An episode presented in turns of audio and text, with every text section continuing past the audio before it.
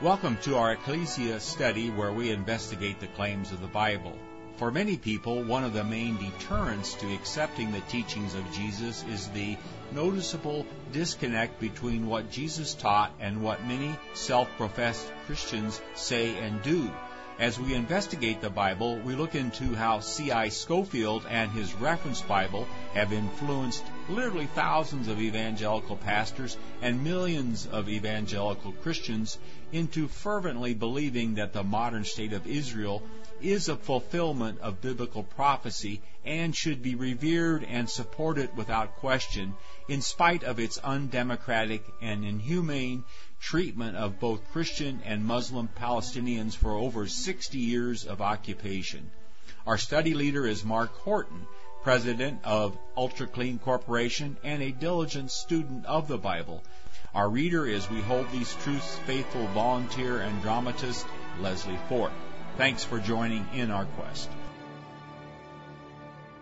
In today's Christ Followers Bible study, we're going to visit the book of Malachi. This is the last book in the Old Testament, and we have Mark Horton that is going to be leading our study.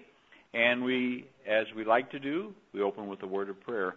Lord, thank you for giving us this Bible that contains so many truths that we can apply to our lives and to understand your nature and the kingdom that you've given us here and in heaven. We thank you for Mark and his willingness to lead our studies and bless this time together in Jesus' name. Amen. Amen. Welcome, Mark. Well, thank you, Tom. It's great to be back with everyone. We are going to uh, look at this book of Malachi. It's a little bit uh, unique in a few areas. It's, of course, as mentioned, the, the last book in, in the way that our Bibles are put together in the Hebrew part of the Bible, uh, which we call the Old Testament. Uh, it is written by someone that is unknown outside of this book. And in fact, the scholars aren't even sure if Malachi is, is a name or not. It has the meaning of, of my messenger in the, in the Aramaic or Hebrew, and some suggest that it's an abbreviation of Yahweh's messenger. So they don't really know if that's just a description of the person writing or if it's actually the person's name but most of the prophets were named, whereas in the New Testament we find uh, anonymous books. But uh, this one, if it is anonymous, it's one of the few that is anonymous in the Old Testament. So leave that for you to mull over. We also don't really know when this was written. Probably around the time of Ezra and Nehemiah and Zerubbabel and the rebuilding of the temple after the uh, return from Babylon but a few scholars date it as late as 200 uh, BC in the uh, time just leading up to the Maccabees. But there's no way to tell really from the context of the book or from any external source anything about uh, when the book was actually written. But it it certainly can fit any time uh, in that range from the rebuilding uh, the temple say 470 BC uh, up to 200 BC. The book is also unique in that it has a a different style of writing than we find, I guess, in any other book of the Bible. It's almost like a legal exchange where an assertion or charge is put forth, a fancied objection is raised by the hearers, and then a refutation to their objection is presented by the speaker this type of teaching uh, became prevalent later in the uh, Judean schools and in the synagogue. So, like the school of Gamaliel that we read in about in Jerusalem where Saul went, those type of schools uh, use this this type of exchange uh, commonly by the first century. But it's the only book in the Bible that's uh, written in this style. The book appeals to uh, Yahweh as the source uh, of the message, which is uh, done in in a lot of books. So 25 times the source of the words are attributed to God rather than to the the human author. The book, I guess, would be considered anti-Semitic today because it's uh, highly critical of uh, Judean leadership. And of course, if you if you criticize Jewish leadership or Israeli leadership today, you're automatically considered an anti-Semite. So I guess Malachi and God were anti-Semitic because this book is extremely hostile to the uh, leadership of Judea, and that's about all the uh, the comments I have in the way of introduction. Does anyone have any uh, other thoughts or comments or questions? I was curious, oh. Mark. You plan to study Acts next. What prompted you to pick Malachi as a starting point or prior to the book of Acts? Well, there's not any specific link to Acts per se, but it is. Uh, we've been trying to go back and get some Old Testament books, and this one is uh, is shorter, and it also has pretty negative message. It really sets the context for the whole New Testament, and uh, that's really what I had in mind when I was uh, thinking of, of going back and taking this. Is just because it kind of wraps up everything in the Hebrew Scriptures and then sets the tone and the context for the beginning of the Greek Scriptures, uh, the New Testament. All right, so that was just why I selected this. Okay, if there aren't any other comments, let's begin reading chapter 1 down through verse 5, please. Malachi 1. An oracle, the word of the Lord to Israel through Malachi. I have loved you, says the Lord. But you ask, How have you loved us? Was not Esau Jacob's brother? The Lord says.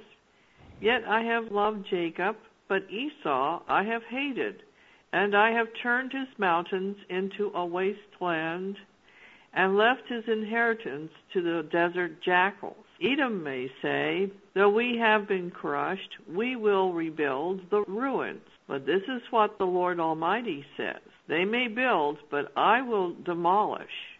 They will be called the wicked land, a people always under the wrath of the Lord. You will see it with your own eyes and say, Great is the Lord, even beyond the borders of Israel. All right, thank you.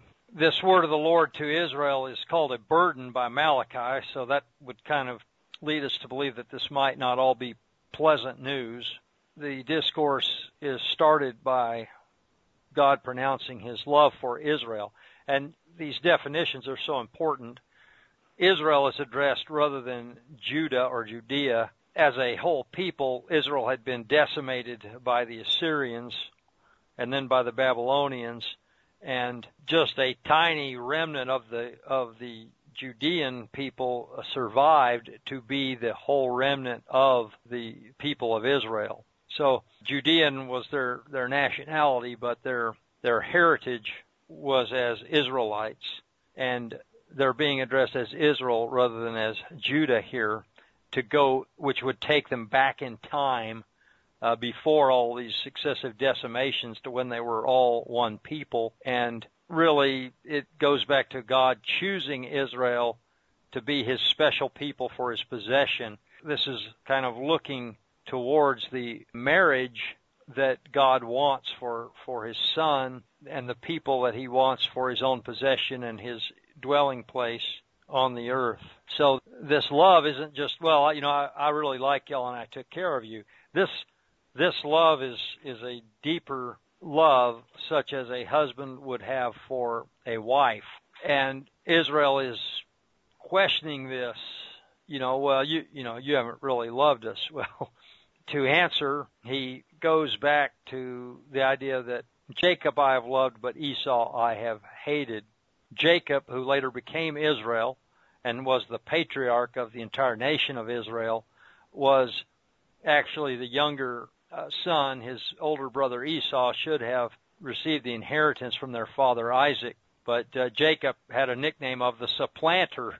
I think he also had a nickname of the deceiver through questionable means, he bargained for Esau's birthright and then made sure that he got it even long after Esau could have changed his mind and decided that that wasn't such a good deal after all. Uh, so the word Israel and the word Jacob are closely related because they're two names for the same man and for his descendants. And when it says Esau, it's the same thing. It's talking about Esau and his uh, descendants. God chose Jacob rather than Esau. So it, the emphasis here is not that God hated Esau, it's just that he chose Jacob and loved him, and there was judgment executed upon uh, Esau as a person, and then uh, much, much later on his descendants. His mountains were laid waste, and his heritage has been wasted and is now only fit for the jackals to possess. If they try to rebuild, uh, in verse 4, uh, God says he'll throw it back down. They shall be called a territory of wickedness, and the people against whom the Lord will have indignation forever.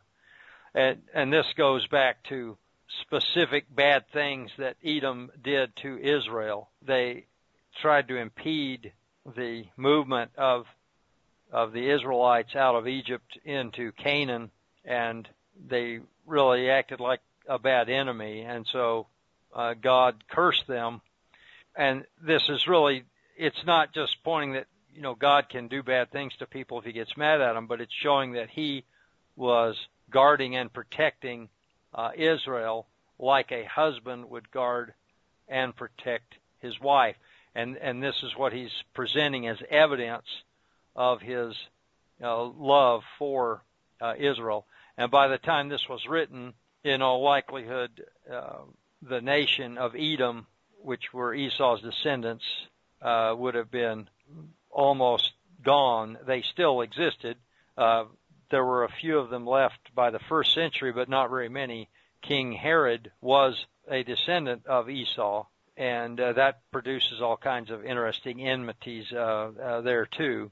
But pretty much they were a destroyed people, and and Herod was a little bit bitter. Uh, particularly, he held uh, a lot of animosity towards the house of David, because David's descendants, as the kings of Judah, had uh, kind of finished off Edom as a nation. Uh, so anyway, because they had threatened and fought against his beloved people, the Lord would have indignation against them forever. And then he says, Your eyes shall see, and you shall say, The Lord is magnified beyond the border of Israel.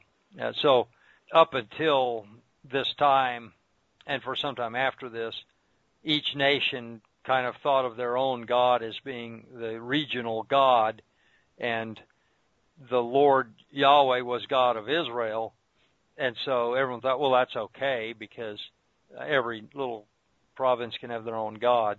But Yahweh asserts uh, off and on throughout the Bible that He is uh, God beyond the borders of, of Israel. He's different than these other uh, regional deities.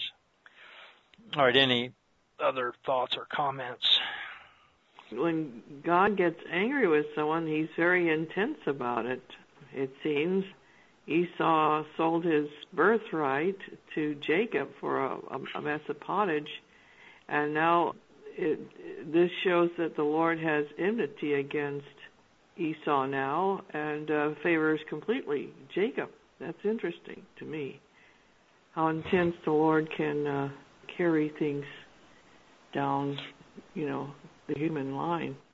Well, there's yeah, you know we've we've had discussions on some of these harsh judgments against nations, but there's something in the wedding vows that are that have been typically used about that you will prefer him or her above all others. Does that sound familiar to anyone?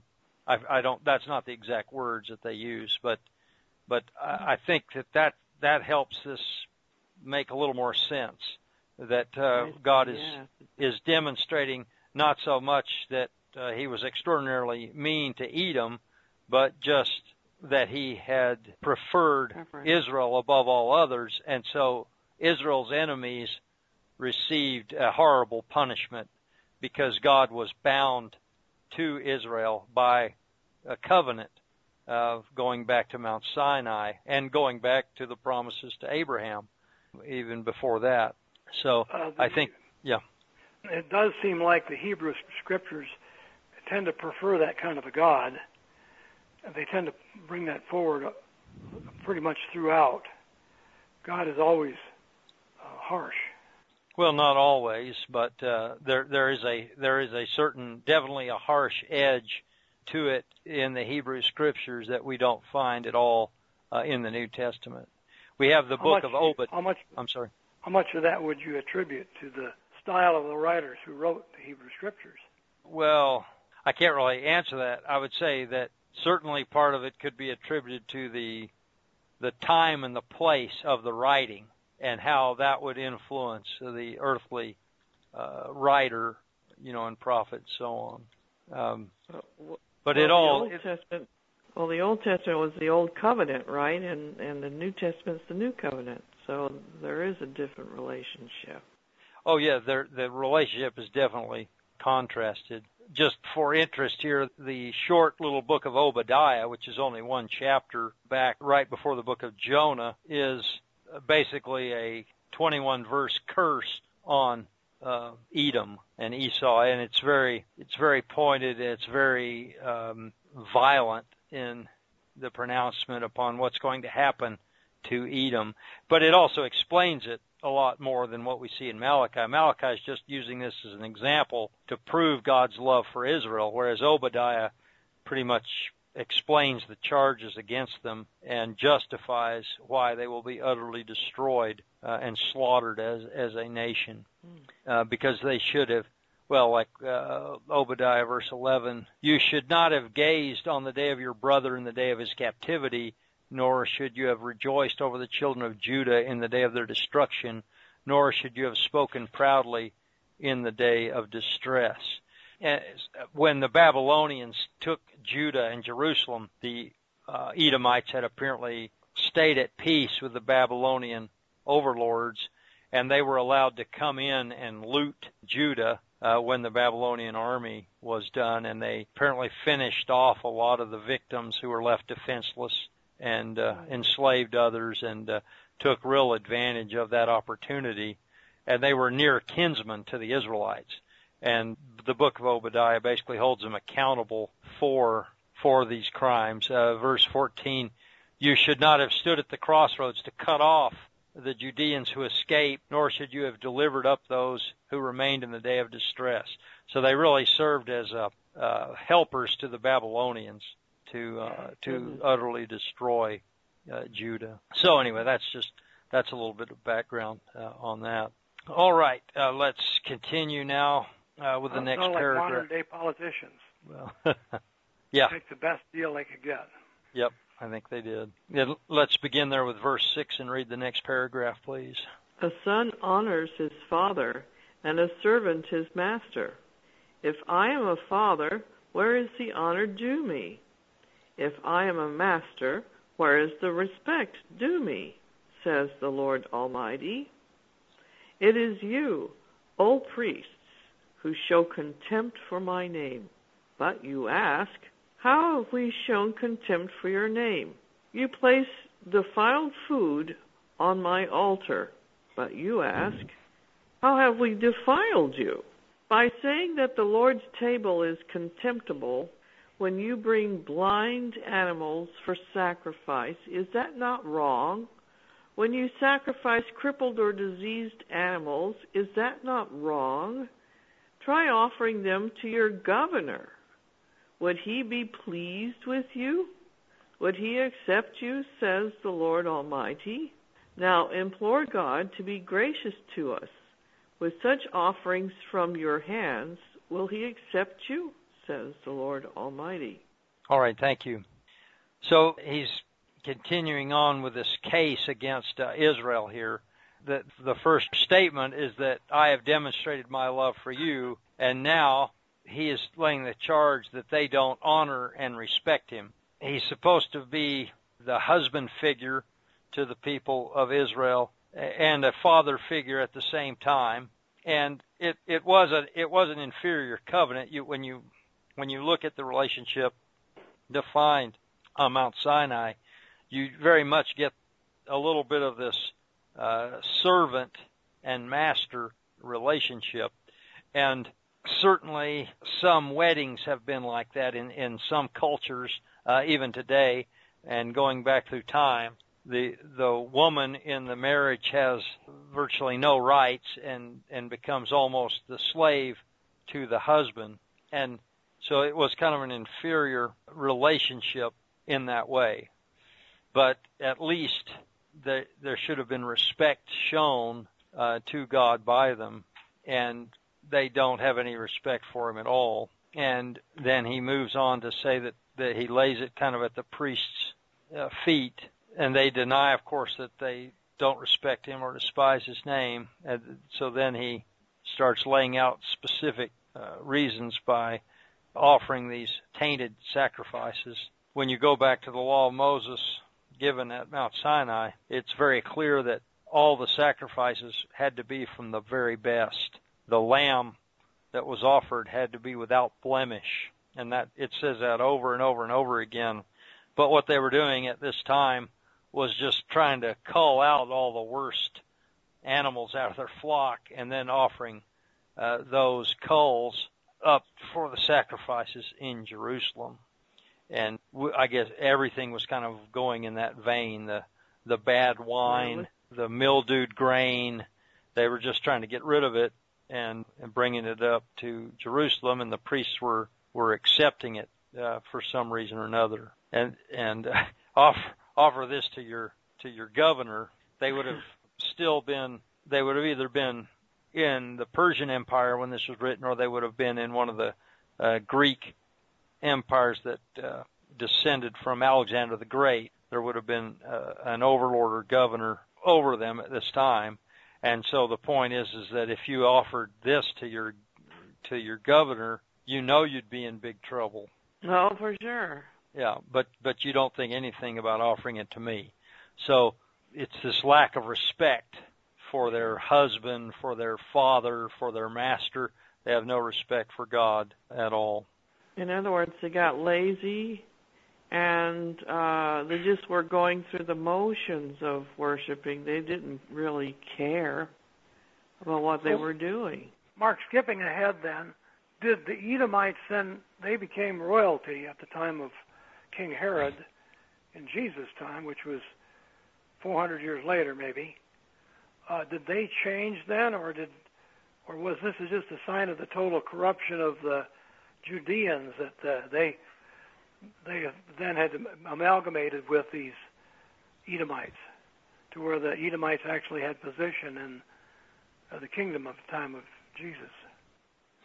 Well, it was certainly a great irony because again, the, the Edomites had been decimated uh, by David and, and by his descendants and uh, there was great enmity between the Edomites and the house of David. And so it's quite ironic that uh, the the Judeans are supposed to be waiting for a son of David to retake the throne and reestablish their kingdom, and instead they they end up with uh, a son of Esau, uh, Herod, as their king. So there is quite a bit of irony and it may have been part of their punishment or a preview of their punishment to come to have these Idumeans, as they were called at the time.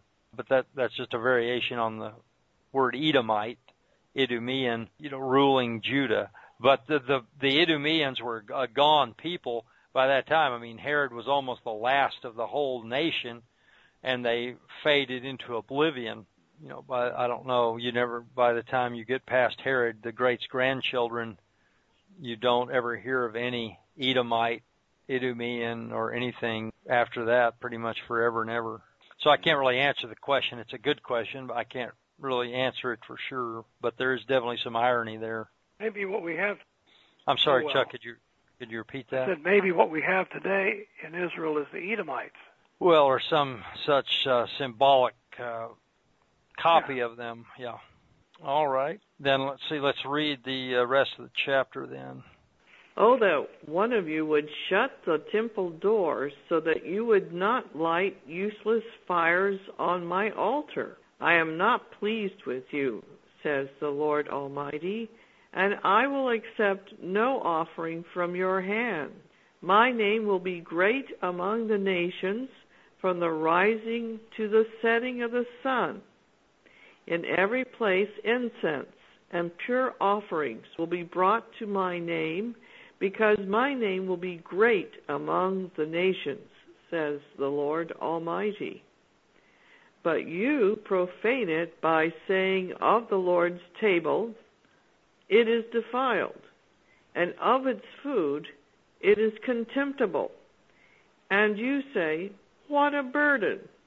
And you sniff at it contemptuously, says the Lord Almighty. When you bring injured, crippled, or diseased animals and offer them as sacrifices, should I accept them from your hands? says the Lord. Cursed is the cheat who has an acceptable male in his flock and vows to give it, but then sacrifices a blemished animal to the Lord. For I am a great king, says the Lord Almighty, and my name is to be feared among the nations. All right, thank you.